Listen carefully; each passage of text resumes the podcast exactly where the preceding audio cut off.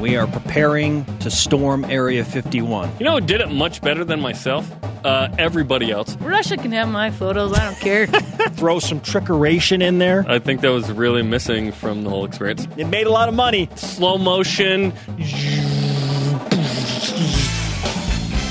This is the best of BYU Sports Nation. Interviews and insight from this week in Cougar Sports. Every Saturday, only on BYU Radio. To lead off, here's the double coverage interview of the week. All right, if you missed what happened on Friday night or didn't see it on social media with Los Angeles Angels of Anaheim, we're about to get you caught up to date on one of the more memorable sports So stories good. of the year. And that leads us to our stat of the day. It's the BYU Sports Nation stat of the day. BYU baseball alum Taylor Cole, only the second BYU Cougar to be a part of a major league no hitter, joining Jack Morris, who did it in April of 1984. And Taylor Cole now joins us on the Deseret First Credit Union Hotline, returning to the program. Taylor, nice to have you back on BYU Sports Nation. I'm glad to be back. How's it going? Fantastic. What an incredible Friday night and weekend for the Los Angeles Angels of Anaheim, for that matter. Taylor, I, just to set this thing up for those that might not know, you were honoring one of your teammates who recently passed away, Tyler Skaggs, on Friday night, your first home game since uh, news broke that he had passed away. You all wore number 45, and then you combined for a no hitter the day before his birthday. I mean, it. It was unbelievable. What was the atmosphere like as you took the mound in, uh, that scenario in that arena? It was like a like a spiritual experience almost. You know, you just want to be there and and do well for for him. I mean, they played a video uh, of Tyler beforehand. Uh, we were able to see his wife. Um, you know, in the clubhouse before the game, about an hour and a half. She wanted to be around the team and and see us all. Made her feel closer to Tyler. His mom threw out the first pitch, Debbie, and uh, the first pitch was right down the middle. And so, um, you know, it was just a really, really special uh, night altogether. And then that happened. I mean, you you you couldn't imagine, you know, a, a no hitter or something of of that uh, caliber to happen at that in that like instant in that timing. But it didn't. It just makes you realize that man, there's so much more to it than just the game, right? Sometimes the game of baseball and sports in general are there to kind of help people heal and kind of a uh, an avenue to to just have a lot of cool things happen. And so, anyway, it's just really grateful and humbled to be a part of it. I mean, I, I threw for two innings, and then I had Felix Pena come in for the last seven. So uh, he did the heavy lifting, but you know, it's just really, really special moment and something we'll never forget. Emotionally, how did you go to the mound and compete in the way you did, given everything that happened and was happening to remember Tyler? it's one of those things you just try to um just to focus. I mean obviously i knew that you know it was a special night um and that's exactly what he would have wanted right is to just be the ultimate competitor to go out there. That's what he was. I mean he loved to pitch and so for me um i you know sometimes people can put pressure on themselves and say hey i i i got to be do great in this moment for him and for me it was just just be yourself. You know, just go out there and and, and trust your preparation and do do your thing. But you know, um, I, I definitely felt that there was some added help that night. Um, I know Felix does as well. Just you know, you, I came out of the game. You know, had had a couple good innings, but like I said, it it took seven more after that of of no hit innings to make this thing happen. Dustin Garneau, our catcher, I mean, was out there for all nine. Um, I, I can't make this stuff up. You know, it's just something that uh, was the greatest thing that's ever that's ever happened to me on a baseball field. Taylor Cole, former BYU baseball pitcher, now pitching for the Los Angeles Angels of Anaheim, was part of a combined no hitter on Friday night, is with us on BYU Sports Nation. Uh, no joke, my wife was celebrating her grandmother's 80th birthday, and she's a huge Angels fan, and she wanted to spend it in one place. And it was on the front row of Angel Stadium on Friday night. And Wow. uh, it's crazy that that she was there. But what I heard was it just, and I almost hesitate to say this, there was almost this added element, almost like this divine element uh, to what happened on Friday night. And and I know that it's it's hard to kind of put it into words, but um, after that game wraps up and the no hitter is complete and you're laying the number 45 on the mound, I mean, what's going through your mind? Just one of those special moments in life. You know, they they come every so often, and you know, sometimes they're just not planned and they just happen, and you just realize, especially when it happens in such a unique time that it did, uh, you just realize how how much that God is involved in in the intricacies of our life. You know, I mean, that whole city. I mean, the fans, the Angel fans, have been so supportive and you know have been grieving with the team. You know what I mean? And there's there's thousands and millions of fans throughout probably the country that you know just you know when stuff like that happens, it just makes you realize that hey, you know, there's a higher power that's in control here. You know, as, and and you know Carly you know Skaggs' wife, uh, Carly Skaggs, you know she, I, I hope that that brought her just even a, a little bit more peace, you know, because I think that hopefully it helped her realize that you know there's going to be people that are going to be supporting her for a long time. She doesn't have to do it alone, and um, you know it's just a, the special moment. It just goes beyond baseball. The baseball gods sh- certainly manifest themselves at times. Uh, Dee Gordon hits a home run the the game after Jose Fernandez passes away. This happens with Tyler Skaggs, but I want to I want to walk you back to the final out. It was a grounder actually taken into the chest of the second baseman. Were you nervous for a second? That wasn't that was going to be a hit maybe in that moment because there, there was a bobble there. Yeah, so I got a little superstitious because you know, I, I threw my two innings. I came inside the clubhouse and I started to do my routine, my shoulder work, and and all the things that I do afterwards. And anyways, then it was like, hey, one of the luxuries of pitching the first couple innings and and being an opener is you got the rest of the game just to enjoy. You know, you're done. You know, and so I actually went into like this little room. It's, that's actually our nap room where there's a TV set up, and I was just watching the game on the TV for the rest of the game. And I and you know, fifth inning came around, sixth inning, I said, "What if?" You know, that was the thought that came through my mind. Like, no, like that. I don't want to even want to go there because I don't, you know. And then the seventh, and then the eighth, and uh, you know, um, there's actually I, when I was in that room and watching the the TV, it was a little delayed from like obviously there's like tons of TVs th- sprinkled throughout the clubhouse, right? And there was one that was pretty loud, kind of like right outside the door. That was a little, you know, wasn't delayed. It was more, uh, you know, in real time and I was watching the ninth inning, and all of a sudden the the stadium just roars, and I hit you know hear you know the angel you know and, and I just hear everybody go crazy and it announced on the TV, and so that, even before the the pitch had been thrown, and so I just I didn't even see I didn't even see it. I really didn't. Um, I I just ran to my locker because I was still in the clubhouse. I didn't want to jinx anything you know, uh, and then grabbed my hat and ran outside with the team. So, so you weren't even in, um, you weren't even cool. out there for the final out. You were that superstitious. No, well, yeah, I wanted to just stay right where I was. Right, I didn't want to like, it, it, you know, because if I would have like thrown on my because, in all fairness, the um, the media came and said, hey, well, a couple of our staff members came and said, uh, hey Taylor, like if this ends up happening, like, you know, we're going to want an on-field interview. You know, so they said throw on your uh, throw on your jersey. And so I threw on my jersey, but I went right back to the spot that I was in in the clubhouse. I didn't want to throw on my jersey and be in the dugout in the ninth inning and then something bad happened, you know, us give up a hit or whatever it is, and then everybody be like, man, why, why'd you come out here, you know? so, yeah, so I just stayed right where I was and, uh, you know, Angel Stadium set up where you actually have these stairs, you know, that you gotta, you go up and down, um, to get to the, in it. So, I ran out there and got out there pretty quickly and um, was a part of it, part of the celebration, and it was just really cool. Taylor, I'm clearly all aboard the superstition train today. I'm buying Native American dream catchers with BYU helmets to try and help BYU football beat Utah. So I'm all about it, man. Hey, absolutely right.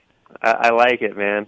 Absolutely. Big year this year, right? You, you bet, so. man. Hey, we're thrilled for your success. We appreciate your time amidst your busy schedule. Let's talk again soon. Hey, thanks for having me on. That was one of our favorite interviews this week. You're listening to the best of BYU Sports Nation. This is the best of BYU Sports Nation.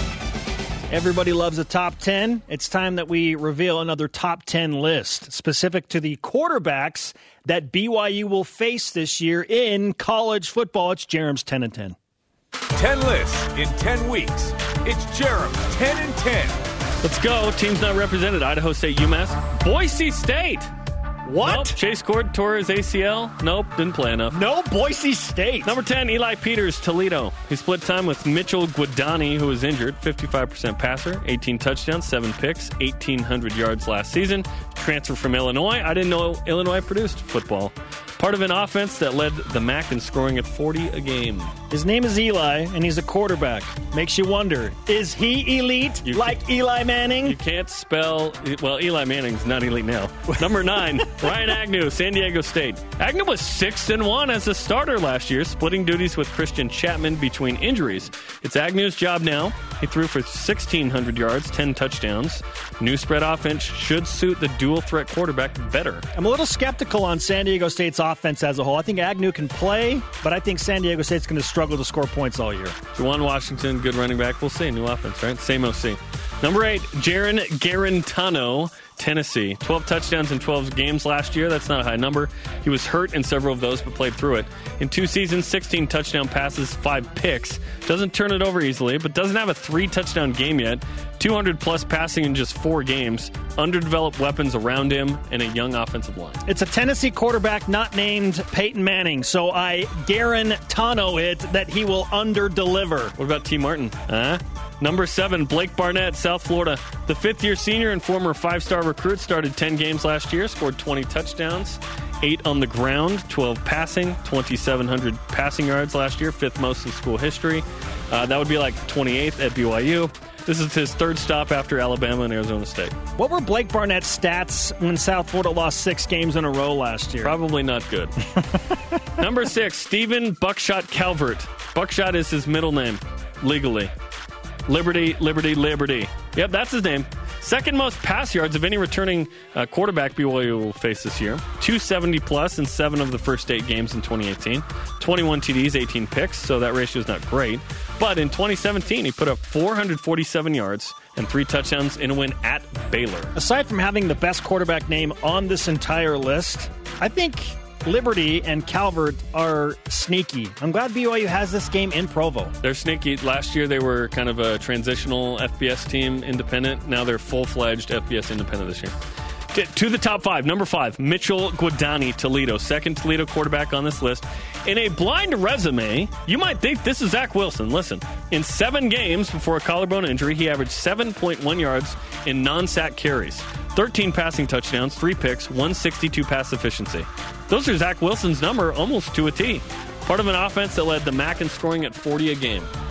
Toledo happens to be the game right after BYU takes on four Power Fives, and the Cougars have to go to the Glass Bowl. This game concerns me quite a bit. And yeah, Mitchell can throw the ball for sure. Toledo lost its top three receivers that had a ton of weapons, uh, weaponry, and yardage and touchdowns. So that's the goodness.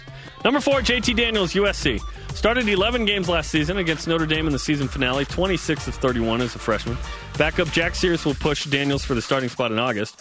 Third in the Pac 12 as a freshman, 243 a game. He didn't play great, but he was highly recruited, and with those receivers, which to me are the best uh, among all the opponents BYU face, he's a he's a good QB. This is a trap game for USC, and I just have this funny feeling that BYU is going to bring the house against JT Daniels and that offensive line from USC. I think BYU's defense is going to have a fun day against this team.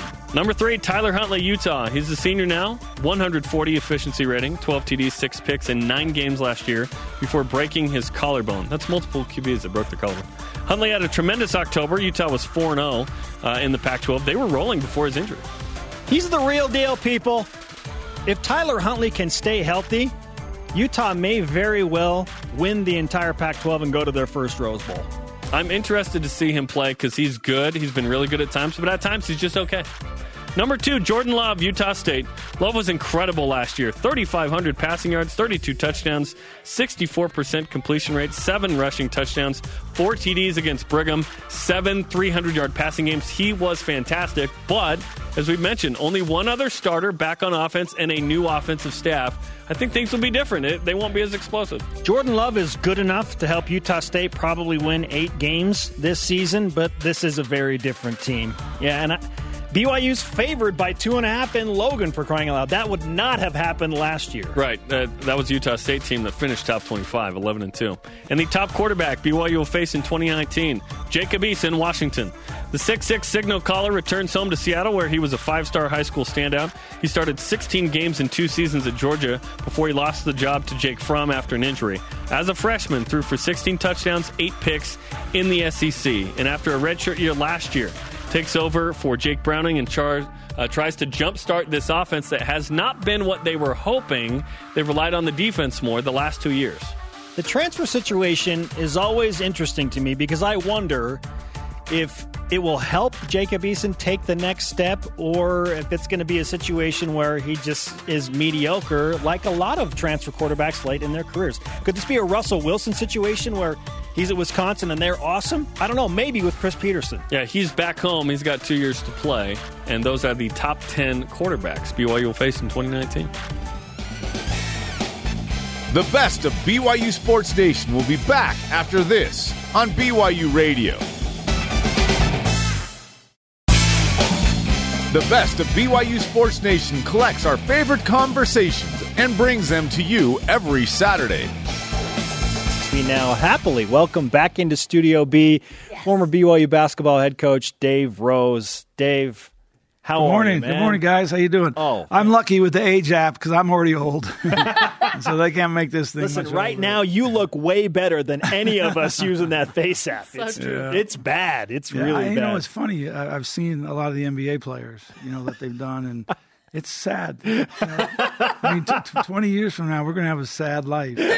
Looking at all, all these stars that just look haggard. They you know? look terrible. Just beat down. Do you Oh, think like why do you want to look old? Why is this a thing right now? Why are we all trying to look That's older? exactly right.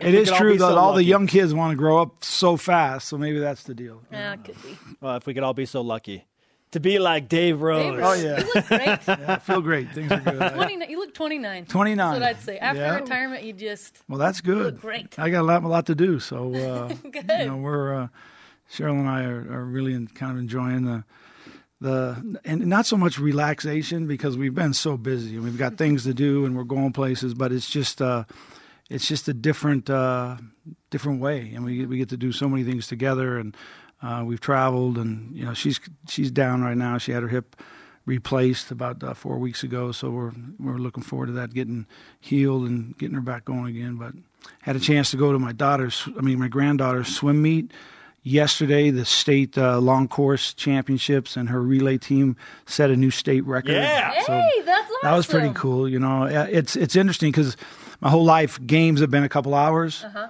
Swim meets are like a couple minutes, but they last for hours. You know, because she swims in so many events, and then if you miss it, you know, it's uh, the thing takes two, you know, a minute and a half, and then you go, oh my goodness. So, you, That's awesome. yeah, but it's those are pretty intense, uh, especially when they get to these these championships. All these girls are all fighting for uh, new personal records, and they're fighting for you know uh, a place at sectionals or super sectionals Mm-hmm. or all these things that I've learned about in the last uh, three months. Now, a, cou- a couple of things. Dave. One, let's give some BYU Sports Nation karma to Cheryl, To your wife. to yes. heal up quick. Let's go. Yeah, okay? yeah, yeah. Let's let's make that happen. three banger. Yeah. One, two, three.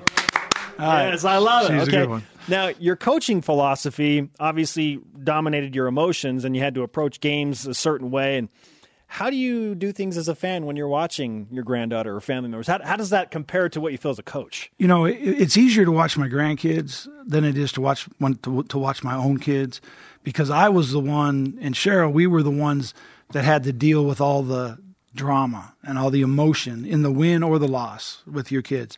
Now you can just watch your grandkids and be really stoked if it doesn't work out too much. Hey, just go see your parents. you know, and if it's if it's you know they're like, like yesterday when they set the record, man, I was right in the middle of that thing. Yeah, it's 2011 since anyone swam this fast. Yeah, to go, girls! I was right in the middle of that. But if it's not that good, hey. Hey, hey, here's you guys, ice cream cone. you guys handle it. let's Let your parents handle all that stuff.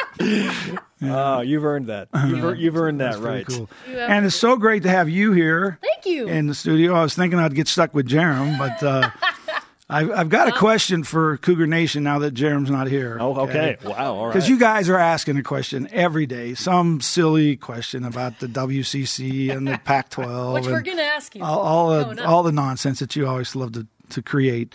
So my my question for Cougar Nation is Sports Nation better when Jarom's here or when he's not here? Oh my gosh, Okay. that's dangerous. No, that's awesome. That's dangerous. Let's come on. Let's get some response to that. Because I think you're terrific. I think you Oh, should take the Dave. chair. I, I have a feeling that somebody will tweet in Dave. some type of response. Oh yeah, that that will definitely get a response. and well, I'll always have this in my pocket with Jarom. We got his head shaved. yes, you True, did. I know. we got that dude's head shaved. He, And ch- did- he challenged you and your team. Yes, he did. and it looked terrible, Dave. That probably gave you a lot of. And the. Clippers were awful. Took like three pairs. Oh, Those are good so old days. Hey, Yeah. speaking of that Twitter question, though, I want to ask you this. So, our Twitter question today is in honor of the Lion King remake, which comes out today. Which past BYU game would you want to make into a movie? Whoa, you're talking basketball games? Yeah. You know, I, I, there's a couple games that really stand out to me. Um, the Jimmer game here, San Diego State, you know, what I was an awesome game. But I can't really remember. We were so in the grind. I can't really remember everything that went into that. So the movie might be hard to get all the details right. uh, the win against Gonzaga in Denver uh, to go to the Sweet 16, I remember that. That was a that, that, I mean, that was as pressure packed weekend as I think I've ever been through. When you're, when you're a number three seed in the NCAA tournament, you feel it, you know, because you got to get to the next weekend. You know, that's that's the in the history of BYU and the NCAA tournament. Second weekends have been few and far between, you know, and so uh, when we got that win, that was uh, as, as as good a win as I think I've ever experienced. Um, and then I really remember a lot of the details of our win against the number one ranked team in the country at Gonzaga. I remember we beat Portland. We went over there. The pre it was it was somehow we got a feeling in the team of just so relaxed. Last game of the season, got nothing to lose. We show up to pregame meal and there's a copy of the Spokane Review Journal for Sunday morning, undefeated, thirty and zero. We hadn't even played the game yet. so there's some stuff that we could make a pretty good TV, you know, series. That- hey, show that about, is you know, true. so I a pretty good movie out of that. Fantastic. And you know, the funny thing about the Lion King is when when I decided to leave Dixie's and, and come to BYU with Coach Cleveland, that was a really tough decision for our family. And I was I was working up here. Uh, we made the decision, and Taylor, uh, youngest, was maybe two years old at the time, and and Lion King One was like the popular movie, you know. And so I remember coming home on the weekends and throwing in the DV or the DVR, whatever those tapes were, you know, VHS? yeah, those tapes would throw them in and and watching that movie with her. And there's a line in that movie, that, you know, it talks about change and how hard it is. And I just remember going, oh my gosh, because I didn't know if I'd really made the right decision on the whole thing. So I'm actually looking forward to watching this uh, this new movie. And obviously, anything with Beyonce is uh, got to be off the yeah, chain, yeah. you know. So Getting a uh, lot of fans Off today, the chain. Coach. yeah, and so we'll uh, we'll uh, we'll watch this thing with a, a, a kind of comparing it to 22 years ago when I actually made the move to come up here. Dave Rose with us on BYU Sports Nation and bringing it. And uh, you're headed to the basketball tournament, so you got a little bit of a break from coaching, but but now you're hopping right back in in the TBT with Jimmer and Tyler Haws. What do you expect in the basketball tournament? Well, you know, I learned a lot. I learned an awful lot about, um, you know, just what you want to do and what you don't want to do uh, when when you've got some time. And I, like I said, I haven't been just sitting around wait, looking for things to do. People, I've had a lot of opportunities to do a lot of things, and, and I'm looking forward. We're going back to. Uh, um, Washington D.C. in September to, to lobby on Capitol Hill again for uh, funding for, you know, cancer research. And I, I did a Cheryl and I went back and did a gala with the high school coach back in Scranton, Pennsylvania, for with uh, Coaches versus Cancer, and that was a, a great weekend. And so, but it's it's interesting when you make a commitment and put a dot on your calendar, you, you kind of go, okay, well, what are the other things that are be, going to become available? And I've had three other opportunities come up on the 25th, 26th, 27th um, since I committed to the TBT. And uh, so I think, and I'm so excited that we did this because this is what I want to do way more than those other things. you know? And I don't like to talk, tell people no, but uh, uh, so with, this is kind of a relief for us because we get to stay at home. We're here in Salt Lake. Hopefully, we'll win three games and uh, be able to move on to Chicago. But it's it's there's some good teams, and it's uh, we'll get our group here together, you know, next week and uh, just kind of figure out what we got, who can score, who can't score, who needs to screen, who needs to rebound, who needs to shoot, you know, and uh, we'll figure all those things out. There's probably a lot less pressure than we were coaching. You know, it reminds it reminds me a lot. I don't know if you guys remember, but remember when they had the work stoppage when Jimmer got drafted? Oh, yeah. Then the NBA had the work stoppage. They were trying to find something to do, and we had a Kawhi Leonard, uh, Jimmer Fredette All Star game in Yeah, the Marriott yep. Center, and uh, I coached Jimmer's team, and Ke- uh, Steve Fisher coached. Uh, uh, Kawhi Leonard's team, and we had a nice crowd in here and played just for fun. But we had a whole bunch of you know pros and and you know for Ken was here. I mean, there's some good guys that have made big careers out of uh, their, their lives. But uh, this is what this kind of reminds me of. We're gonna get a bunch of good players together, play, and hopefully win three games. I, I hope that because TJ and Al, they're the ones that are really driving this thing. And uh, I'd like to see them win six games. That'd be a cool two mil. Be a lot. Oh, absolutely. Yeah, The, mon- the money is real, very Yeah. much so. Uh, with Tyler Haws in the mix, we've talked a lot about him and, and what we expect to see with him, and he's reunited with you. What else can you tell us about the roster? Well, the- they're you know the names Darrington Hobson. He he played at uh, New Mexico was a big time scorer for them, and Rob Gray, kid from Houston, um, that you know had four or five 30 point games, a 39 point game I think in the NCAA tournament. So I think we've got a a group of guys who can really score, but I I need to see how you know their game a little bit about as far as if it if they're catch and shoot guys or if they have to all do it off the dribble. Uh, obviously, we know Ty's game. Ty's got his uh, you know as good a we can run stuff for Ty and get him open shots and. Getting Ty space will be the, the issue, and if it's all done off done off of dribble drive and kind of kick, and you know, or if it's done off screens or however, I, I think a lot of it will be in transition. I think that's probably the the thing that will be the least effective is the other team's defensive transition, and so I think we'll be able to score. Uh, but I'm excited. I'm excited just to kind of get in the gym and have very little pressure. I mean, Al will be putting some pressure on me, I know, but but just have fun and and and, and uh, you know reunite with the guys. I think we'll probably have a couple practices that Jimmer will actually be with, and so I can get maybe get Tyler and Jimmer play a little one on one. Oh, yeah. What, what's Jimmer going to be like as a coach? What's that going to Um, be like? I, I bet he, I bet he's a lot more vocal as a coach than he is as a player. You know, because as a player he can just put the ball in his hands and make it all happen. And uh, he he told me that, he he coached one time somewhere, and he said, you know, I'm so excited, we're playing well. There's a timeout, and all the guys come over, and I'm just going, "Yeah, way to go, guys! Things are great." And then I realized I had to actually say something to the guy. I had, had somebody handed me the, the clipboard. Oh, yeah, I got to do something. Let's see here. I said, we'll figure that out together. All right, Coach. Uh, we'll finish with this as uh, we say goodbye to you. Uh, Jimmer Fredette playing for Panathinaikos, one of the powers in Europe, in Greece. What do you think of that match? I'm really excited for him. I, I think that uh, I've actually talked to two or three reporters uh, from Greece. They've called me and, and asked me just to give my opinion of his career, his 10 year career. Obviously, they know what he did here, and, and they're so excited to have him. But for Jimmer, um, you know, my conversations with him is that, Coach, I did it because I just I want a new challenge. I want to get fired up about trying to go do something that I haven't done before. And that league, that Euro League, is good, really good, and it's uh, a really competitive league. I don't really think he's trying to prove anything. I just think he wants to get himself kind of juiced up and and you know go for something that's different than what he had in in Shanghai. And and I, he loved playing there, and he said I could play there for another ten years.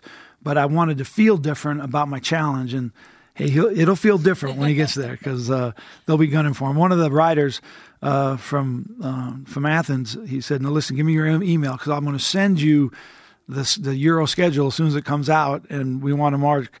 The the Barth the Barcelona. Game. Oh yeah, you know. Brandon Davies. And Oh, so be those two awesome. guys get going after, and hopefully I'll.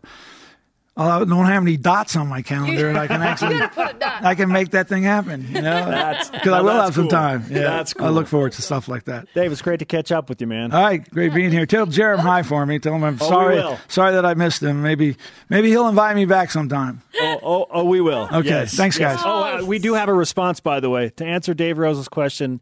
It isn't that it's better when Jarom Jordan's gone so much as it's just better when Lauren McLean. Oh, there hey. you go. That is a Thank you so politician. much. That's probably John Curtis. You know? That's the casual hippie on Twitter, so I don't know if Oh, that's John or whatever. Yeah, okay. Oh, Coach, good to see you. All right. Thanks for being Great, here. with guys. us. Good luck to you. Thanks, Dave. This is the best of BYU Sports Nation on BYU Radio.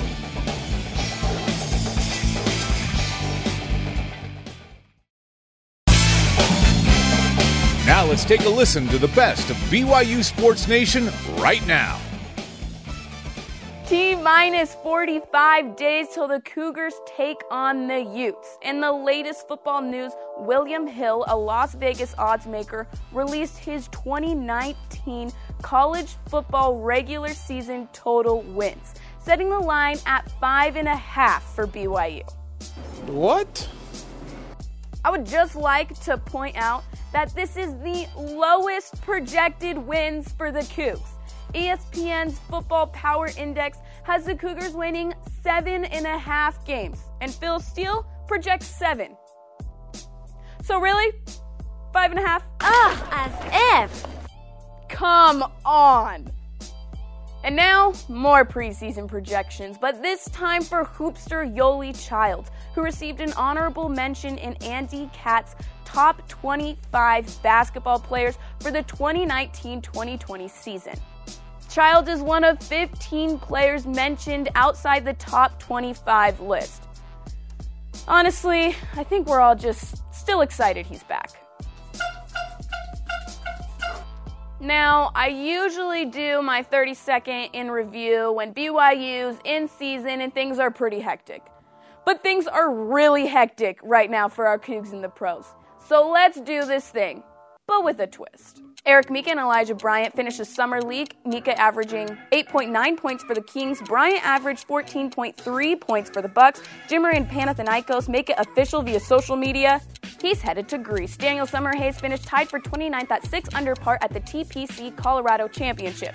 USA men's volleyball took silver in the FIVB Volleyball Nations League final. Sander led the team with 20 points.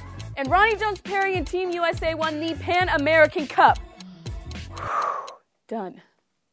Now, this next part I didn't put in the 30 seconds in review because it's pretty special. Taylor Cole pitched the first two innings of a combined no hitter for the Angels in a 13 0 win over the Mariners. The team wore the number 45 to honor Tyler Skaggs, a pitcher that passed away earlier this month. This is a really special moment for the entire Skaggs family and the Angels. There's so much more to it than just the game, right? Sometimes the game of baseball and sports in general are there to kind of help people heal and kind of uh, to just have a lot of cool things happen. It really is bigger than baseball. Sophomore quarterback Zach Wilson has been named to the Maxwell Award watch list. The award is given to football's best American college player of the year. Last season, Zach Wilson set the university's record for pass efficiency at 157.2 as BYU's youngest true freshman to start. He's not the only one to make a watch list, though. Sophomore running back Lopini Katoa was named as a preseason candidate for the Doak Walker Award, an award given to the nation's top running back. Lopini led the Cougars in rushing and scoring with 423 yards on 76 carries and 9 touchdowns. BYU running back Luke Staley won the award back in 2001. It's time for a Coug to win it again. I'm excited to see what these two do this season, especially with a tough schedule. All right, Kiki, should we start with the bad news or the good news? start with the bad news.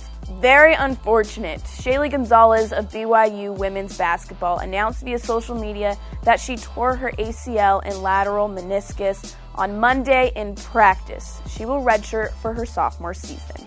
Shaylee was named WCC Newcomer of the Year and led the Cougs in scoring with 17 points a game last season. She had surgery yesterday. The good news is it was successful and she's already rehabbing. She's been getting a lot of love and support from BYU athletes and Cougar Nation. She obviously gets my support. Shaylee, I'm sending you all the Kiki karma I can muster up. Seriously, all of it. get better. On a more positive note, according to league sources, former Cougar Elijah Bryant has received multiple NBA offers. This after his time spent with the Milwaukee Bucks in the NBA Summer League.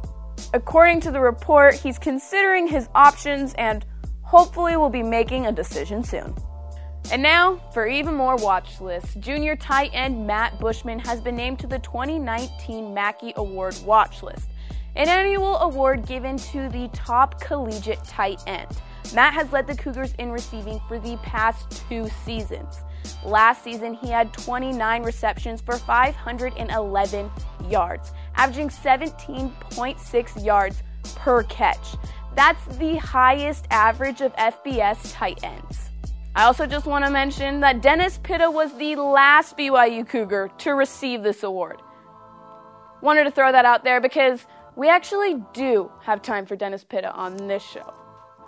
Sophomore center James Empey has been put on the watch list for the 2019 Rimington Trophy, which recognizes the nation's best center in NCAA D1 football. Last season, James earned freshman All American honors and was BYU's highest graded offensive lineman. You can keep up with Kiki Solano and BYUSN right now on Facebook, Instagram, and YouTube Follow them at BYU Sports Nation.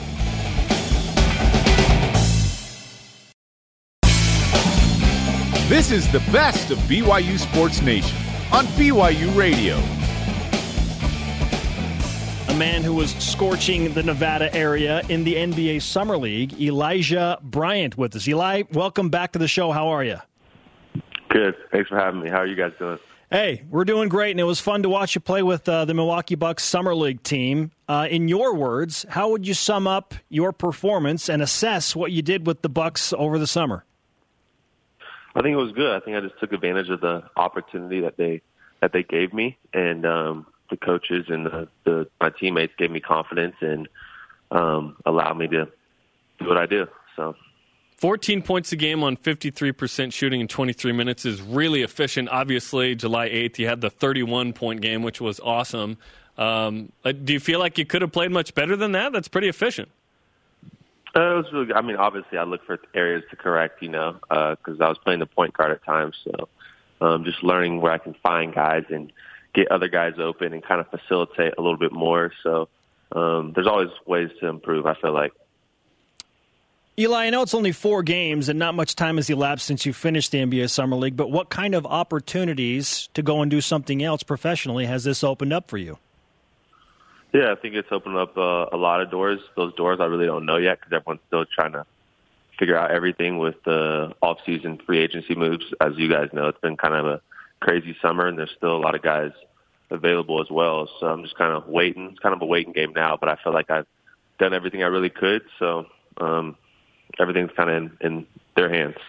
Was it a one year deal in Israel, so you're completely open, or is going back to Israel an option? Oh, well, technically going back, I could go back, but uh, most likely I won't be going back there.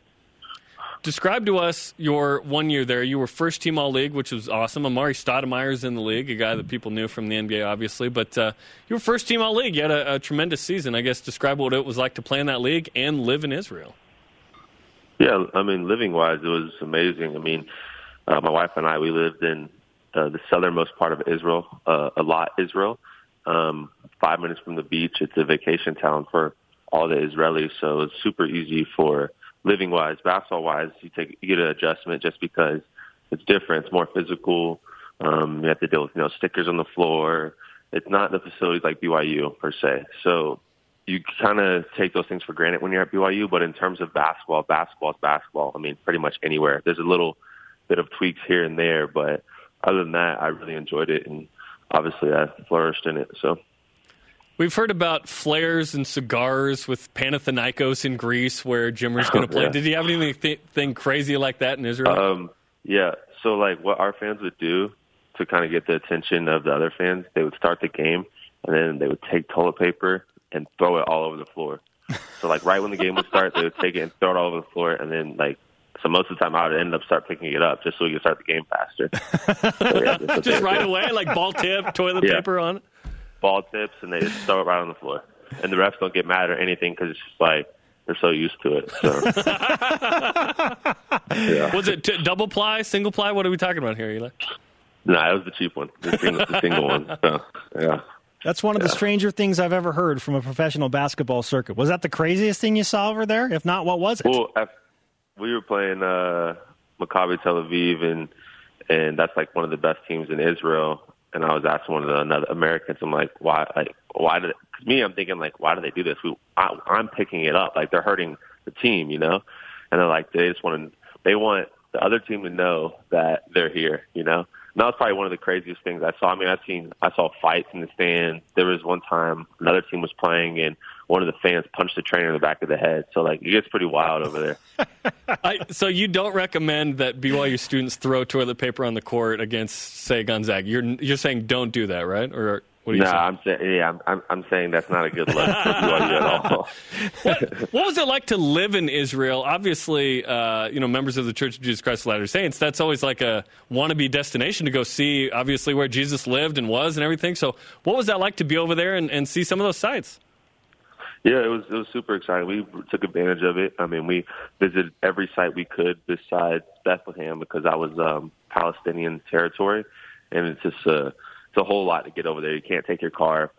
Um, but in terms of visiting sites, we yeah, like I said, we visited most of them.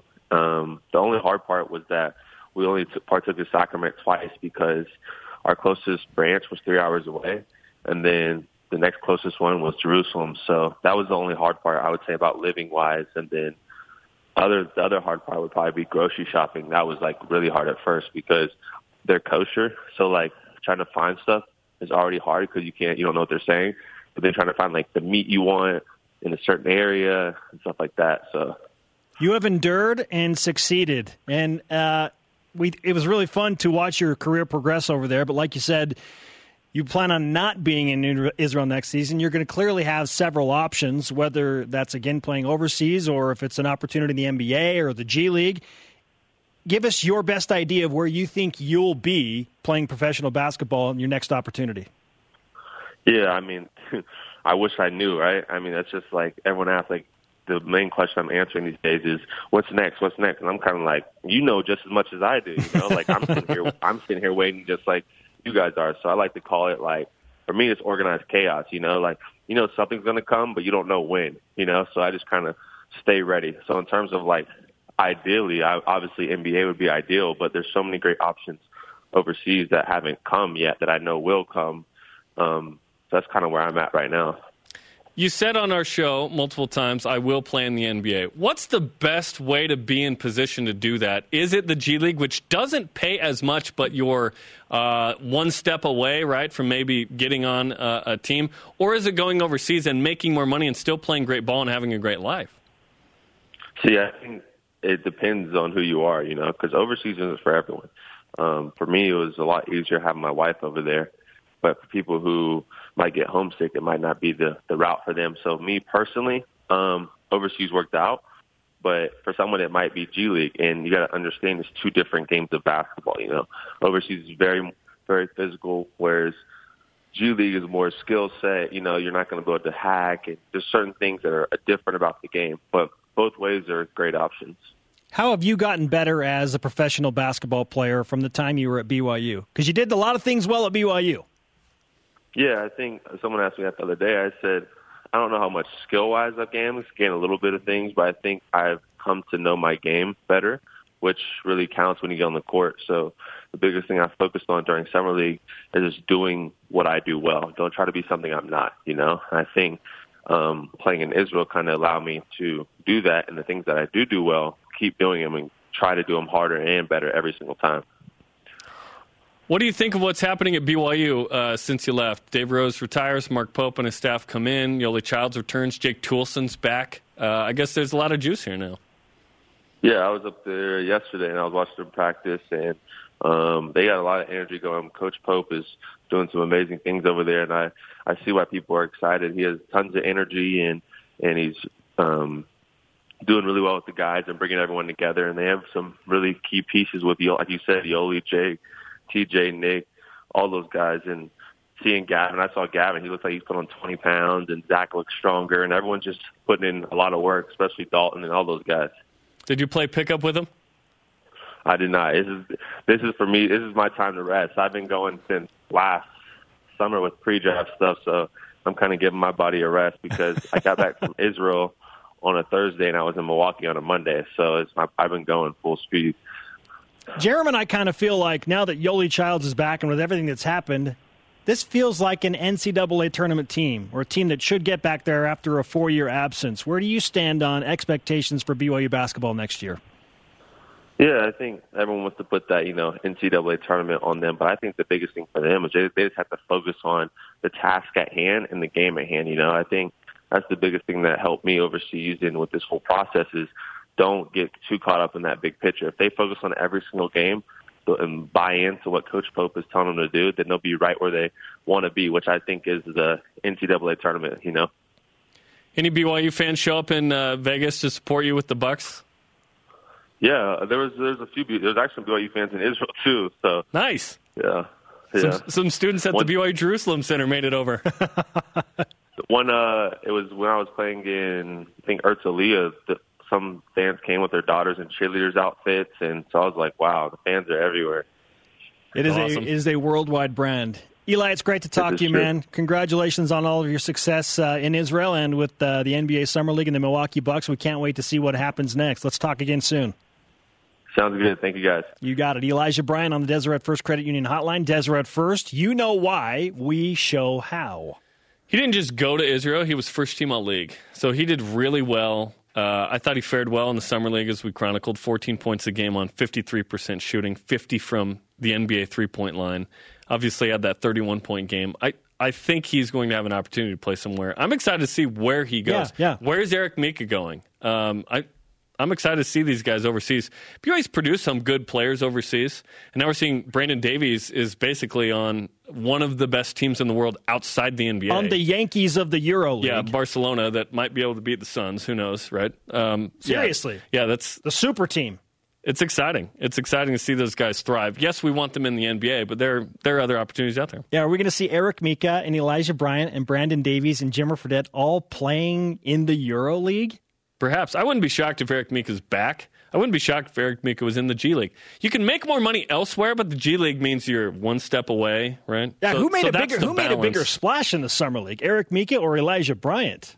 Yeah, because they both played really Yeah. well. I think I think Eli did, but Eric had a really good summer league as well. Yeah. The best of BYU Sports Nation. We'll be right back.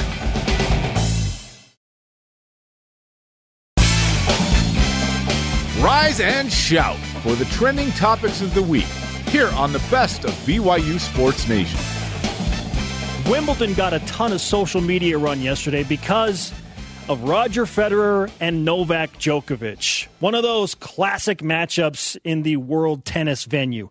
People like to watch Rafa Nadal play Roger Federer and throw in Novak Djokovic. Are there more players? Those three guys. It feels like those are the three. I didn't know there were more. I, Exactly. I thought there were only three. Exactly. It feels like those are those are the three guys, and we got it in the semifinals with Nadal and Federer. Federer prevailing Federer. and facing Djokovic in a record-breaking length. I mean, just crazy tiebreak finish where Federer finishes it off. That got me thinking. What's the dream matchup for BYU sports? Because tennis fans got it in the semifinals and the finals. What about within the realm of BYU sports? What's your dream matchup? I have three. BYU with an easier schedule. That's Oh. my dream matchup. BYU in a Power Five conference would be the the matchup, right? Yeah, and yes, right, I would right. still give up the 1984 national title. Okay, and BYU in a New Year's Six. Those are my three like dream matchups.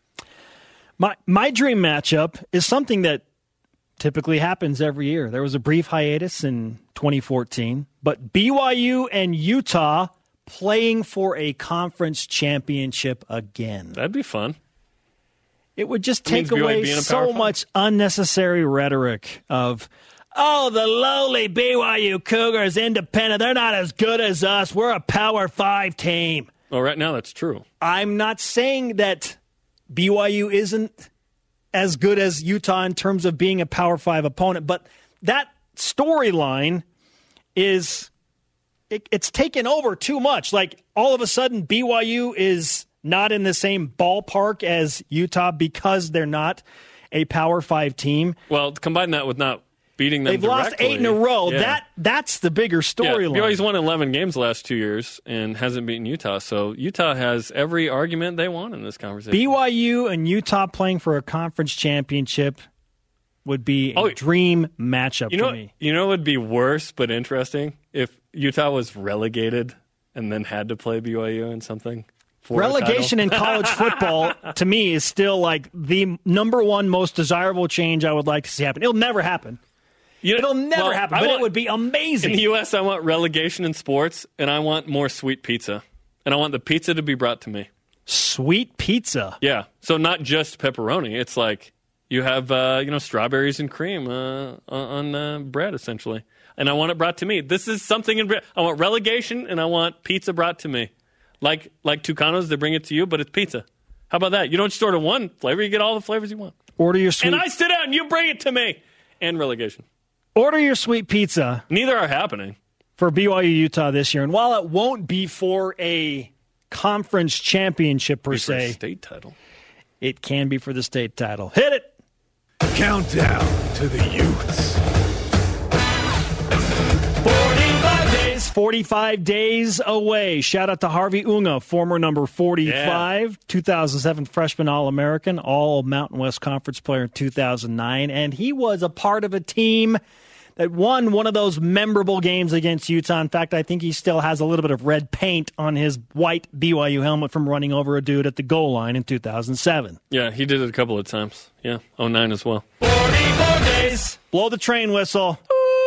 Yeah, Rob the freight train Morris. There it is. Much better.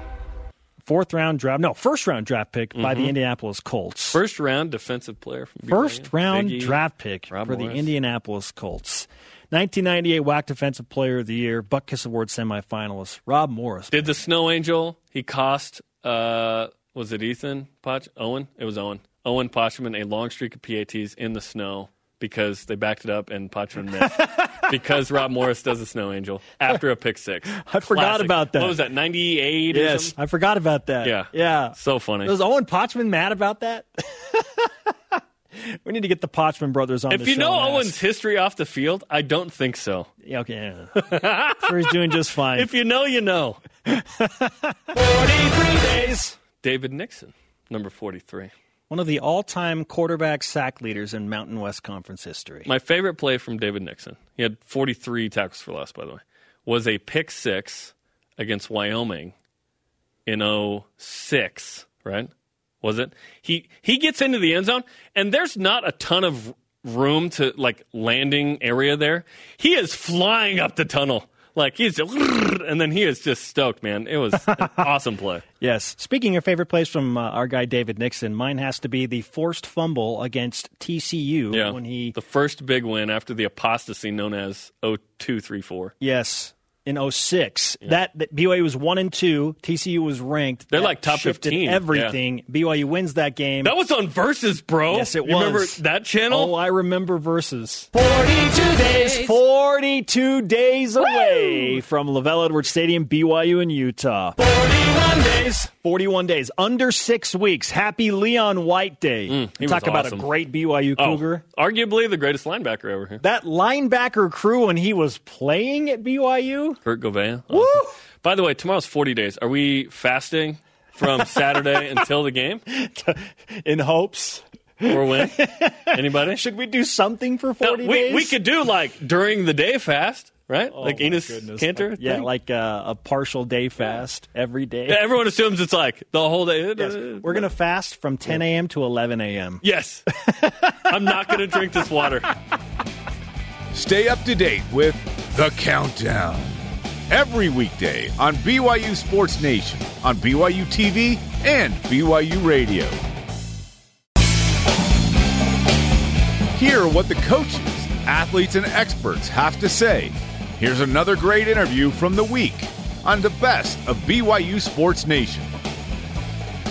Now joining us, a guy who appreciates offensive linemen for sure. NFL quarterback, Swiss Army knife football player, the pride of Pocatello, Idaho's Highland High School, Taysom Hill on the Deseret First Credit Union Hotline. Taysom, great to have you back on the show, man. Thanks for having me, guys.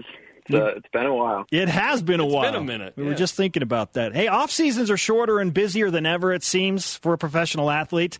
That said, you got to maximize the time you have off. So, what's the best non football related thing you've done this summer? Oh man, I've tried to play as much golf as possible. Um, nice. But I, I would say uh, my wife and I took a trip to Europe, um, and we had a great time. Just spent ten days uh, exploring uh, different parts of, of Europe, and it was a great time to just spend with spend with the family and and uh, do some traveling. What's the most days in a given year between uh, workouts for you? How many days off do you ever take consecutively where you don't work out?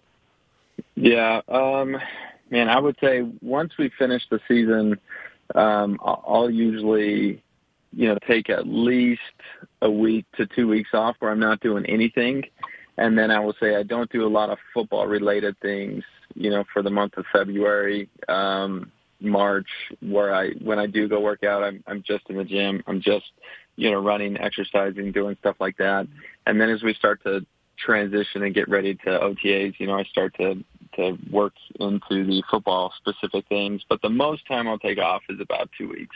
Well, like you said, you've played a lot of golf, or as much as you possibly can. More importantly, have you adequately embarrassed David Nixon on the golf course this summer? you know, we actually haven't played that much golf together, but we we went to Hawaii and uh we we got it in when we were in Hawaii for sure. And uh, I'll I'll leave that up for you guys to discuss with him um on how that went.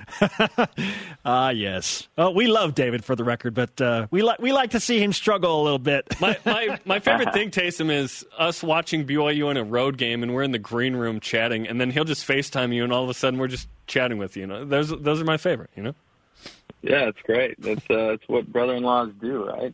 Ab- absolutely. Um, but he he's been awesome. You you guys obviously know him well, but he's he's been a ton of fun to have as a brother-in-law, and then to be able to learn from his experience and um, you know through BYU and in the NFL and everything else has, has been a great resource. Taysom Hill with us on BYU Sports Nation. What's your schedule like these days as you approach another NFL season and training camp?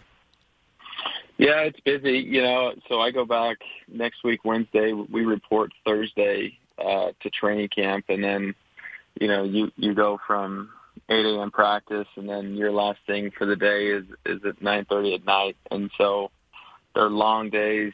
Um, so I would say right now is just trying to make sure that I maximize the time that um, I have with with my wife. Um, and then making sure that I'm physically and mentally prepared uh, to go into camp and, and to, to perform at the best of my ability. So I spend a significant amount of time in the mornings, um, you know, in the weight room, throwing, doing all the exercises that I feel like I need to do to get there. And then the afternoons, I try to maximize the time, you know, with family before I, I say goodbye for a month. At some point, as you approached your NFL career, obviously you want to be a starting quarterback in the league. When did you decide, and, and maybe there was a moment, maybe it wasn't, where, okay, I'm going to just help this team in any way possible? When, how did that come about? Sure. Um, that that really wasn't my idea. You know, I, I remember my rookie year. I, I went into meetings. It was Wednesday, so Wednesday was our first day of practice in preparation for the next week. And I'm walking in the team meeting, and I had a bunch of my teammates kind of looking at me, smiling, laughing, and I'm starting to wonder, like, what is so funny? Like, what is going on, you guys? And um, I had no idea that there was even a, a special teams like depth chart you know that they posted on our board and I had no idea that that even existed but all the all my teammates went and looked at it and I showed up on the depth chart in special teams. And so they're all laughing at me and then finally our special teams coach pulled me aside and said hey like no pressure. Like I'm just to I'm going to have you do some some scout team kickoff stuff today. I'm going to have you do some scout team punt return stuff today. Uh but just you know go run fast do what we tell you to do and um I just want to fill it out. And so I did that Wednesday. I went in Thursday and I found that I was starting on three of the special teams units, you know, that week.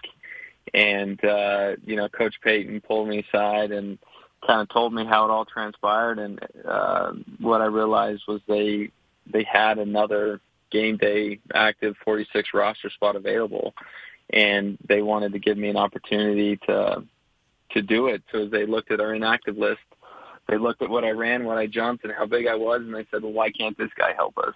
And um, that's how it transpired. And then, you know, I, w- I was just really excited to have the opportunity to help the team, you know, in any way that I could, and I'm grateful that they created an opportunity for me. How did it evolve into uh, tight end and running back and uh, you know quarterback, of course, uh, on offense? That's a that's a good question. I don't I don't have the inside scoop um, for that, but um, you know I I think through the preseason last year, you know, being able to go through a training camp and everything with New Orleans for the first time, I was able to do different things in unique ways. And, you know, we put in some zone read stuff just kind of on the whim and had some fun with it. And then we had some success doing that in the preseason. And, um, you know, I, I think one of the things that makes Coach Payton so good for so long is that he gets the most out of his athletes and he doesn't ask people to do what they're not able to do. And I think, you know, coach has always been known as a creative guy and loves to take chances and risks. And um, so he created an opportunity for me. And um, I remember as we first started this process, I knew that I was going to be on a short list. So I had a certain amount of, you know, anxiety going into these games because I knew that if it didn't go well, well then, you know, it was this experiment that that was probably just going to go by the wayside and I was going to be done doing it. Um, but coach did a great job of preparing me for it, showing me, you know, what to expect and what to look for. And, um, you know, we made the most of it. And so that role just continued to grow and grow. And, you know, hopefully that, that's, uh, what happens this season. Are you a quarterback who plays other positions or an athlete who plays quarterback? Yeah. I mean, I, I however you guys want to describe it is is is fine by me. Um, but I, I will tell you, you know, my mindset going into the NFL has always been like I want to play quarterback in the NFL, and I, I realize that there's 32 NFL teams and that there's only you know one starting quarterback on every one of those teams, and so I know how competitive and how difficult it is to get to that position. But my hope is that like I just want an opportunity to to be one of those guys um, and I'm I'm content with that, and I feel like I can make the most of the opportunity when it arises. And um, but that that is definitely the goal is to play quarterback in the NFL. Um, but I'm I'm definitely a guy that loves to compete and wants to help the team win in any way that I can, and so I'll continue to do that as well. We'll call it this: NFL quarterback and NFL athlete Taysom Hill with us on BYU Sports Nation. Taysom, it's obviously been a remarkable journey to this point. When you played your first significant NFL snaps, whether on special teams or in some other forum, I know it's hard to quantify, but how validating was that for you personally? Yeah, um, it, it was it was super validating. Um, I, I always felt like I was I was capable of doing it, you know, and I, I think that for any athlete as you make the jump from high school to college or college to the NFL, there is a certain amount of, you know, anxiety of like, oh, can I do this? Um, and I remember I, I had conversations with our quarterback coach in Green Bay. I had conversations with Aaron Rodgers in Green Bay where they had all described like a moment in their careers or a moment when they've seen players have a moment of you know a play or they made a play or an experience of saying like I belong, like I can play in this in this league and I belong in this league. And I will say that I had moments like that when I was in Green Bay where I felt that I was I was good enough to play at this level and I was confident in my ability to to do it and, and compete at this level. Um, but I think going into that, you know, there's a certain amount of unsurety and everything else. And then um, I had moments like that in practice, and then I had moments like that in the preseason. But as you mentioned, I would say that I was ultimately, you know, validated as I got into a, regular season game, or I was playing in the playoffs, making plays, and I would say that you know that process continues to evolve, where I continue to have those those moments where I'm I'm validated, and uh, you know, as a child, the ultimate goal is to play at that level, and um, you know, it, it's been so much fun for me. What's the biggest stigma you fight as a guy that's from Idaho that went to BYU in the NFL? Um, I, I don't think, honestly, I, I don't feel like I've been treated any differently uh, because I went to BYU. I don't feel like I've been treated any differently because I grew up in a, a small town or played at a, a small high school. I think the NFL is made up of so many people with with different backgrounds, and everybody everybody knows that. Um, and so I, I would say that um, th- there really hasn't been one particular thing that has been difficult for me. You know, I think that there's stigmas of being a rookie that that makes it difficult as you make that transition to the NFL. But my experience has been really, really positive. Um, and then I would say as you as your teammates see you start to work and as they see you start to make plays, like any stigma just goes away and you're one of the guys and that's been my experience. You mentioned working with Aaron Rodgers for a short time in Green Bay. Obviously, you've been working around and closely with uh, one of your good friends now, Drew Brees. How has he impacted your development as an NFL football player? Yeah, I mean, going to New Orleans, working with Coach Payton and specifically Drew has been the best thing that could have happened uh, for my, you know, young NFL career. Drew has has been an incredible mentor. He's been a great leader, and he's been a great friend to me. And um, I, I I just can't think of a better scenario or a better situation for me to be in right now. And I think, you know, you can go into situations and, and guys know what works for them. Um, and guys could easily not include you or not teach you or incorporate you on that schedule or that routine.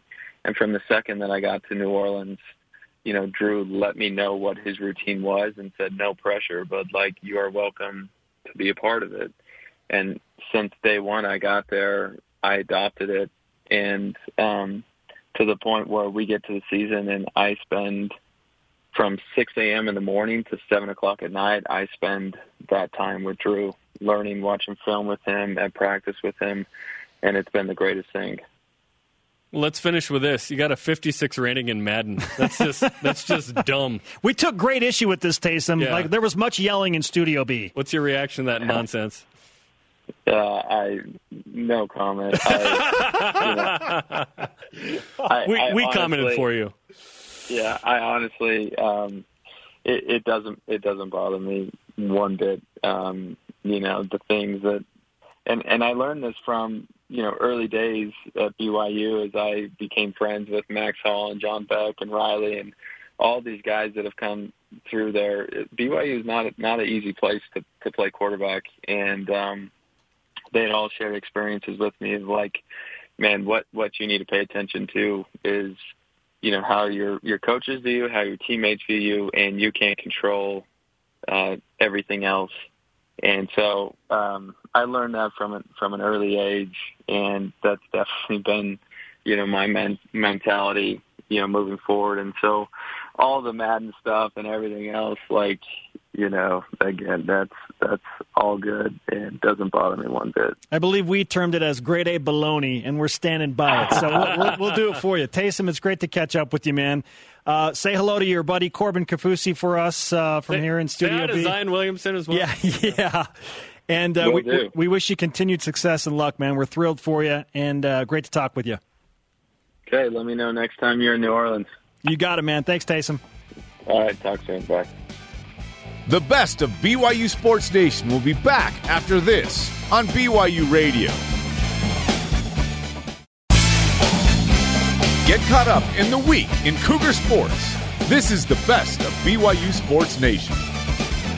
There are some of you who have always been believers since the introduction of the BYU Sports Nation Karma. And some, no matter what happens, you're not buying into it. Well, listen, today in this moment, we're not here to try and convince you because we feel like the evidence is already out there. It should speak for itself. Mm-hmm. But how did BYU Sports Nation karma actually begin? And what are some of the most magical moments that make us say, okay, it has to be real? Let's go between the lines. BYU Sports Nation presents Between the Lines.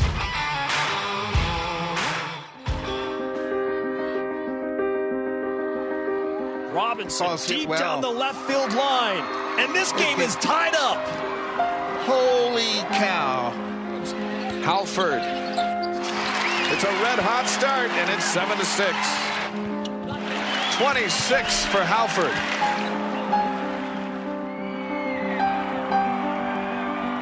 Phillips, and it bounces into the goal.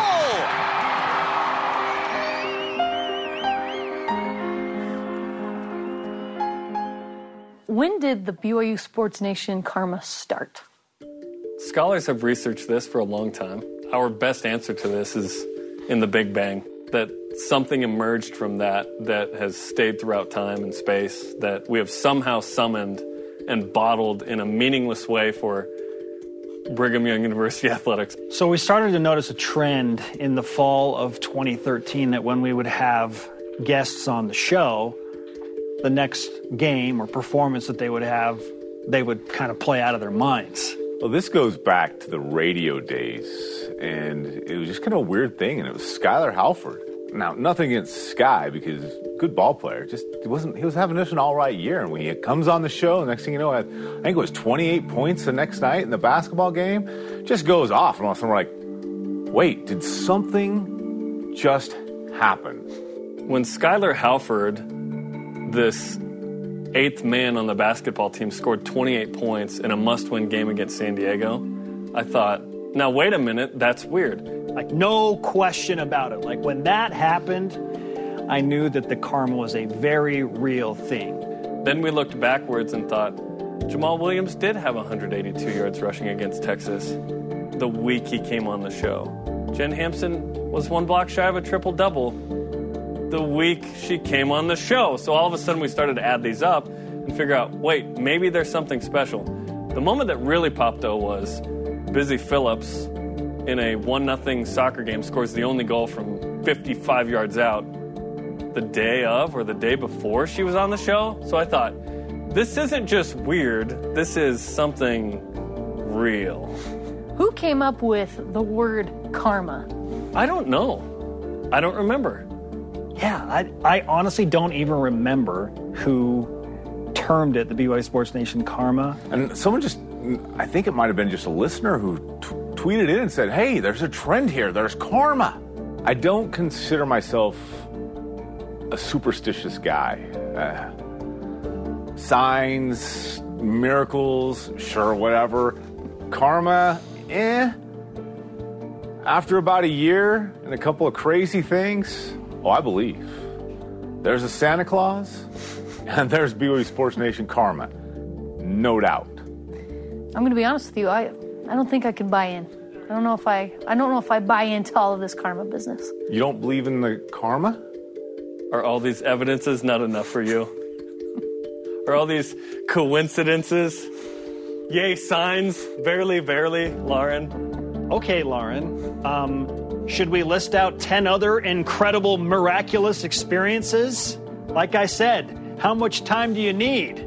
I wish we could use it to heal the world in a better way, but for now, we're giving BYU athletes better luck. It's bigger than Jarom. It's bigger than Spencer. It's bigger than me. It's bigger than the show. It's bigger than the university. It might be bigger than the universe. I, I don't know. There might be just someone, something, some being that sits there and just karma for you, karma for you, karma for you. I don't know. It's time that you join the karma train. Yeah, and when it and when it doesn't happen, we conveniently don't mention it. It's now time, Jarom, for the worldwide debut of Not BYU News, presented by BYU Food to Go, the MVP of your next event. Yet here we are. Oh, shall we begin? Headline number one BYU announces FanFest at Disneyland. Cougar fans ecstatic. We repeat, these are not actual headlines. Can you imagine the Oh. gathering at Disneyland? There's, there's no school that wants to rep itself more than BYU at Disneyland. Oh, a Disneyland uh, BYU fan fest? They wouldn't even need to announce it. They just show up, and then the BYU fans would congregate. And you know what they wouldn't do? They wouldn't punch each other. Second headline: Utah football staff decides to hold meeting in Tanner Building, conveniently placed above the practice field at BYU. Interesting. How did this get approved? Huh. Who this is- said this was okay? Yeah. Oh. Interesting. I repeat, these are not actual headlines. Yes. This is like the Onion, but BYU. Blue Onion Sports. Blue Onion. We're going to look into uh, the Trademarking that? Yeah. Yes. Our not BYU news headlines continue. At number three, woke Cosmo argues Cougar tail is insensitive. As we show a picture of like 1961 The fire Cosmo burning a, a bonfire, like a fire is burning. Yeah, behind you. Woke Well, yeah. Cosmo. Is Cosmo woke? That's the question. Stay woke, I my think- friends. Yeah, I think I think so. Cougar tail. Oh. Yeah. Oh. Cougar tail. One word, two words. What is it? I don't, I don't know. Number four. Jason Shepard told not to participate in home run celebrations starting in 2020 season. Not a good look when you run out onto the diamond, Jason. I believe another headline that we didn't include, which maybe didn't get approved, but I'm just going to say right now, is Jason Shepard also asked not to wear a cup in the dugout during the broadcast. I love the photoshops here. so No, good. no, no, that's real. Oh, that's real. I'm Yeah, sorry. yeah, that's real. That's a real picture of him celebrating a home run with Brock Very well lit, looking to the Yes. uh, uh, the Incredible northwest. lighting. Incredible lighting in that photo. And fifth, Jimmer Fredette statue added to Parthenon after first year playing in Greece. There it is, and it's of him at BYU. Interesting, not Panathinaikos. Okay. Listen, He is in Athens. I, BYU doesn't put up statues anymore. They used to do some statues, right? I, maybe it's an idol worship thing. I don't know. Ask Michelle Peralta her opinion on that. But uh, if BYU did statues, Jimmer Jimmer. Jimmer has one, right? Yeah. Who's on the Mount Rushmore of BYU sports? Like that's that's a conversation that usually comes up once a year, right? Yeah, yeah, it, it does a lot. it's good fodder for the Who summer. deserves? Sure, yeah, sure. who deserves a statue? Anyway, Yeah. those are our not BYU headlines. Okay, presented by Blue Onion Sports. I want to mention that. Uh, no, that it had an actual sponsor. I know. Yeah, BYU food. BYU Food to Go, the MVP of MVP, of your event. next event. Um, there were like 250 of these headlines. By the way, we've got a lot more. Some we can't say on the air, some we can. And I was laughing out loud Oh. reading these like a week. Oh my gosh. Okay, uh, who who made that? By the way, it was uh, Parker Long.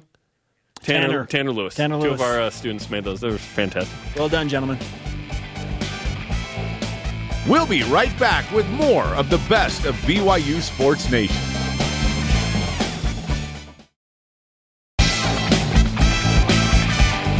This is the best of BYU Sports Nation on BYU Radio. His name is Lee Cummard. He has a new job title, but he's still at BYU. Yeah. Now working with Jeff Judkins and the women's basketball team. Lee, it's been an interesting offseason for you. How would you sum up the last few months? You know, I wouldn't wish unemployment on anybody. Um, the the kind of the transition and kind of figuring out what's next was is, is a tough deal, but it, it's been good, and I'm happy. I'm excited. It's a great opportunity.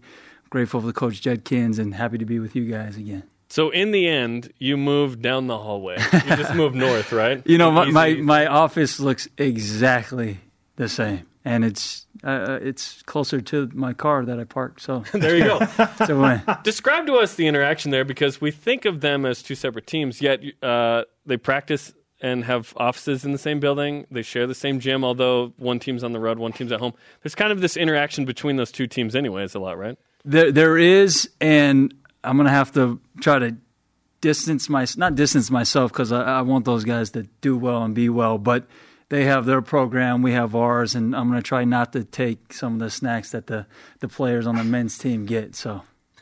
Why did you feel like you wanted to work with BYU women's basketball and specifically with Jeff Judkins? You know, I love the game. I love this university, and I look at it as a great opportunity to learn from him And if anything else, a few Majerus stories are going to be all worth it. you know?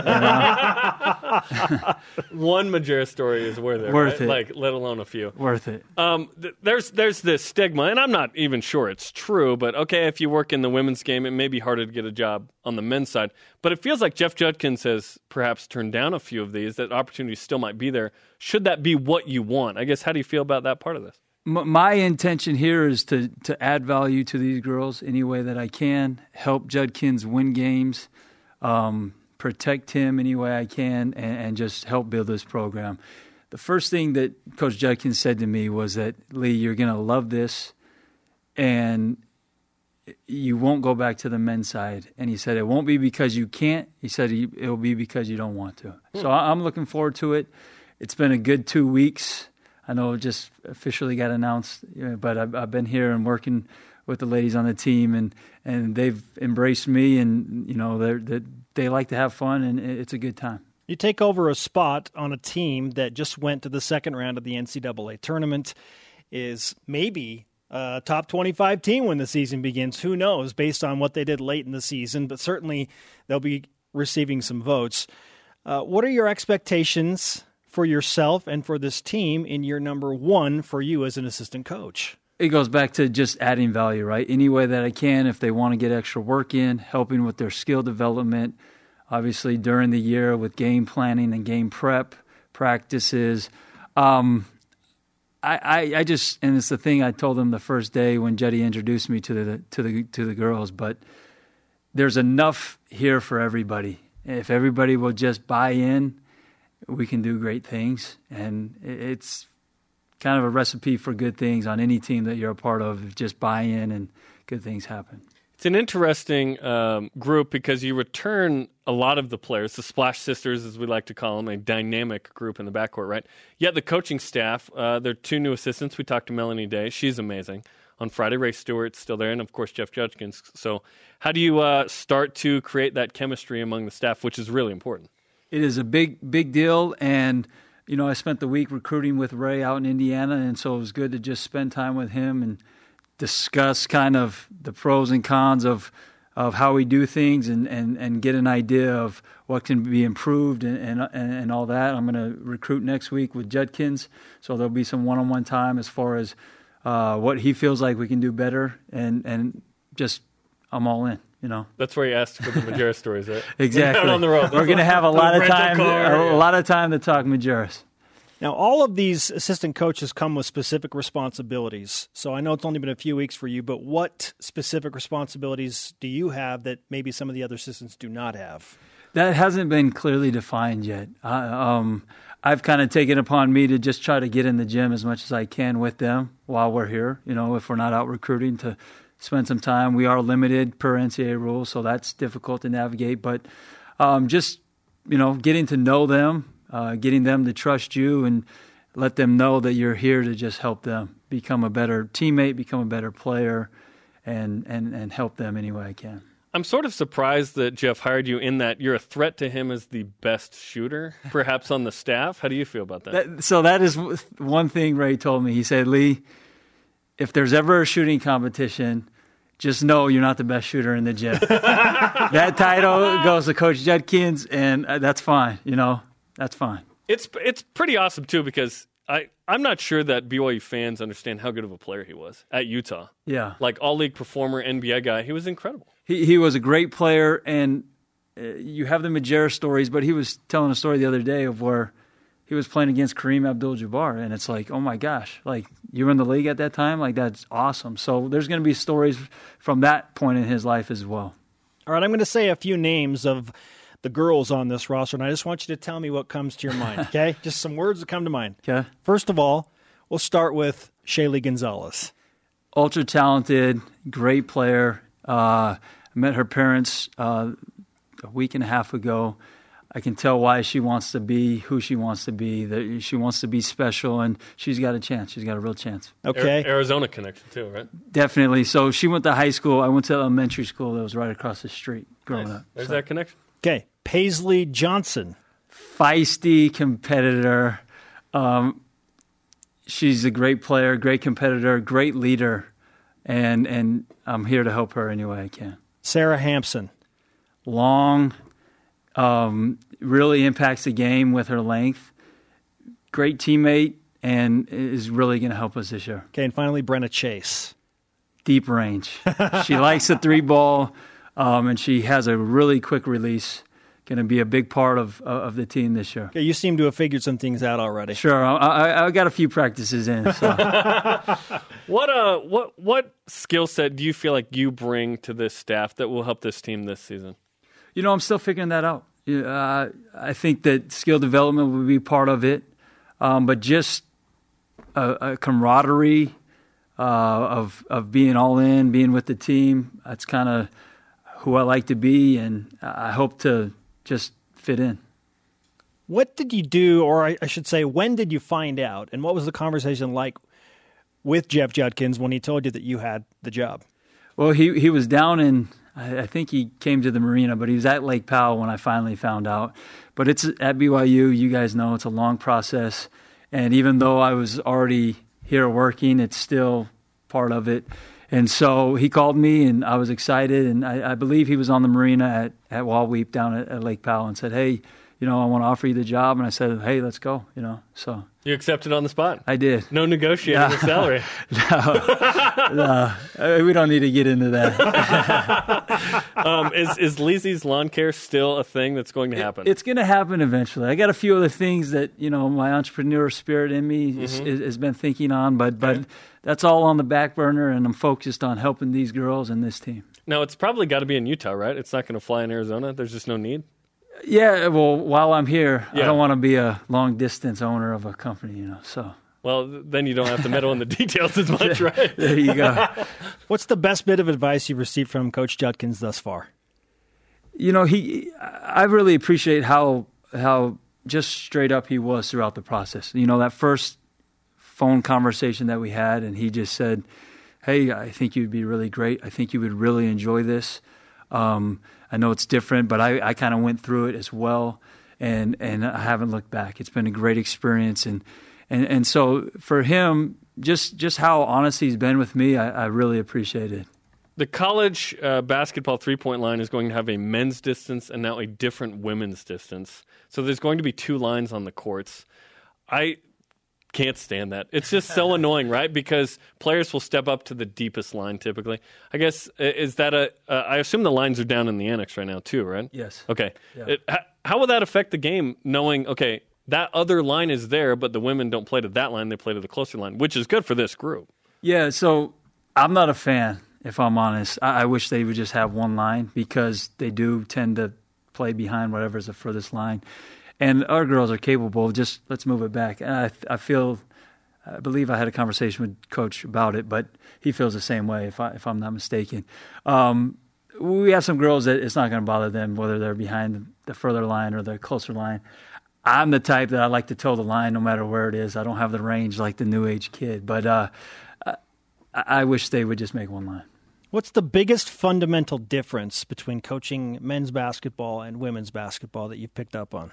Uh, they have they have a more and uh, they're they're I don't know want because the guys have a good time too, but they like to have a really good time. They're always joking around and and having fun, and it's weird because they get on the court and it's like, wow, you guys don't like each other, but then you stop practice or you stop the workout and they're right back to being best friends. Where I think guys hold it in a little bit more, and it takes a little bit longer to you know turn it back on. And so, but but they have a they have a really good time. Does the ball move a little more? Is there is there like an X's and O's difference to you as Uh, well in men and women's uh, basketball? I'm still figuring that out. Still figuring it out. Just remember four quarters, okay, Lee? That actually I really like. I like that you can advance it. There's some strategy and all of that. I, I really like that, and should be a good learning thing for me. Yeah, for some reason uh, it's been the NIT and men's. They'll experiment and then say yes or no. But the women's game has things that I think the men's game should have. Absolutely. The the, the foul re, recount yeah, the, that It's- starts it's over every NBA, quarter. It's to five. Yeah, It's double bonus. No, I like that one, as right? well. Yeah. But the strategy in it really intrigues me. Great to have you back, man. Thanks, guys. It's like you never left. But for you, you did feel like maybe you were leaving, but yeah, Yeah. it's it's So- it's great to have you. No, when, when I heard, I was thrilled for you. Yeah, I'm excited, and, and like you guys have talked about, we have a chance to do something good, and and hopefully it can work out that way. Don't worry, we will overhype this team into tremendous pressure. Just Yeah. work on you your guys, Jeff uh, you guys are great at the overhyping. Just work on your Jeff Judkins impersonation, okay? you know, you. I'm, I'm gonna just say one thing right now, okay? Okay. I love the guy. He's gonna say my name wrong. yes. Oh, it's a No question, he's gonna get my name wrong, and I'm okay with it. Yeah. I've been getting my name said the wrong way forever. Usually it's Cumard, but he, he likes to say Kennard, and so Kennard, Luke Kennard. he's gonna say Kennard, and, Yeah. and that's just how it is. Oh, my you know? gosh. It, it's a head coaching thing that when you become a head coach, you can't pronounce names correctly. The guy's had unbelievable success, and I'm here to help him have even more success. But I know he's gonna botch my name. It's good. That's good that you know that. Thanks for having me, guys. Coach Kennard There you go. there. Thanks, There Kennard. you go. Thanks, Lee Kennard. I appreciate it, guys. Thanks for having me. The best of BYU Sports Nation will be back after this on BYU Radio.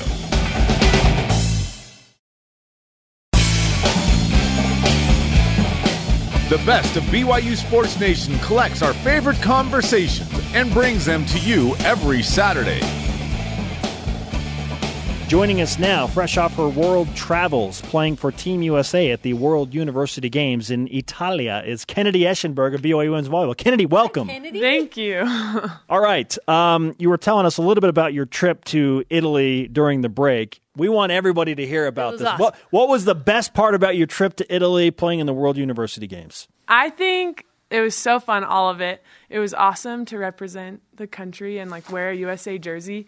And also, they had this thing where, because they put it on kind of like the Olympics, like for college. And so they had a opening ceremonies. And so it was in this big soccer stadium. And you walk out, and the tick it was sold out and it was just packed, and people were cheering, and you were like walking with your country. So that was one of my favorite parts. But I also loved just meeting a bunch of new girls and playing different teams and also going around Italy. You were talking about how this was your first time out of the country and you didn't know anybody. What was that experience like? Yeah, it was crazy, but all the girls were so nice and we were all in the same boat. So it was awesome. And Italy's a pretty good place to go for your first time out of the country. So it was fun. Just out of curiosity, did you play with anybody on this team that you have played against previously? Um, let me think. Yes, oh for sure, because we played the Stanford girls. Some of the Stanford Oh, girls yeah. are on our team. Okay, okay. Yeah, and then yeah, Stanford girls. I think those are the only. Is that a little weird when you're like, "Ugh." It was. Hey, we got you at our place. yeah, it was kind of weird at first, but then they're really nice, and so it was fun. And we played them this year, so I'm excited to play against them again. It's more about the experience, but how do you feel like you did personally? I feel like I did pretty good. It was a great experience, and our team went four and two. We lost to Japan and Italy, but overall it was great. And I feel like I got a lot better. And just we had four practices before we played our first game, Oh, and man. the other teams had been pl- like practicing for like two or three months. So that was crazy, but I feel like I got a lot better, and I feel like I did good. Four and two, as you mentioned, finished ninth place, Mhm. and a bunch of your teammates that are all coming back have had these world traveling experiences. Of course, you included Mary Lake with Team USA, Heather Gneiting playing in the Pan American Cup, and we saw what this can potentially do with Roni Jones Perry when she went and did this and came back and went next level. I mean, Yes. what is this going to do for BYU volleyball? it's awesome and just like I was just there for two weeks and I felt like I grew so much in my volleyball, but like as a person as well. And so I think that's just, and it's also like a once in a lifetime experience that's so cool and it helps you grow. And then when you come back, you have those experiences. So it's uh, awesome. I think it's awesome. I I I love I just love the women's volleyball team. Uh, I think it's so good. You guys are so good, and I'm excited to see you guys get even better at this. So your your husband yes plays for the men's side. I'm just curious. Do you guys compete in other things? Are you guys really competitive with each other? Yes, in other things, in volleyball, he helps me a lot, which is nice. And then, but in other things, like we love pickleball. Have you guys played pickleball? Yes! pickleball? Yeah. Yes. Mhm. We're very competitive at pickleball. And then just like cards too. and basketball, we like playing basketball against each other and like horse. That was one of our first dates was horse. Oh, I love it. Yeah. Apparently, it worked out. I hope he let you win. He Let her okay. win? This is crazy. No. We, I won the first game, and then it was like somehow he's like, okay, best two out of three, and we like say it wasn't our first date because he was like, we were like loser buys dinner, and so then he beat me, and we like went to dinner. He's like, no, let me pay, let me pay, and I was like, no, I'm paying. so he says it wasn't our first date because I paid for it, even though that's fine. And you're right. It Maybe I counts. take that back. When you when you're competitive and you're a Division One athlete, you don't want to let anybody. win. Yeah, You just want to beat Kennedy them. does not do It's even better. I beat you fair and square. That's right. But I think I won the first game, so that's what matters. That's what counts. Solid. Yeah. As you approach the next season with uh, so much experience returning, and I mentioned Roni Jones Perry, and she was a huge part of what Yeah. BYU did going to the Final Four. What are your expectations for the 2019 BYU women's volleyball season? I think we're going to be really good. Like like you mentioned, we lost a lot of amazing people, and you can't replace them individually. But we also got a lot of great people, and our coaches are awesome. And we always say the strength of our team is our team, and so I think it's going to be a great year, and it's going to be a fun year. Oh, I love Heather and I love I just love the team. You guys are going to be awesome. So fun to watch. Let's end with this. This is our Twitter question of the day. Which so in honor of the Lion King coming Yes. out today, you know, are you going to go see it? Yes, I want to.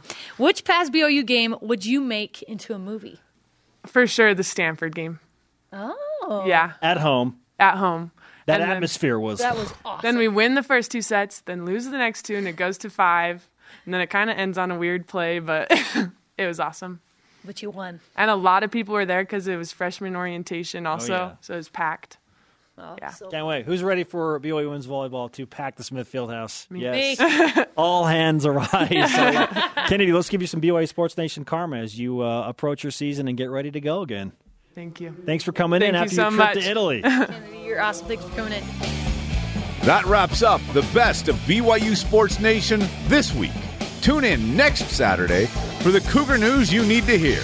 And catch the BYU Sports Nation simulcast every day at noon Eastern, 9 Pacific on BYU TV and BYU Radio.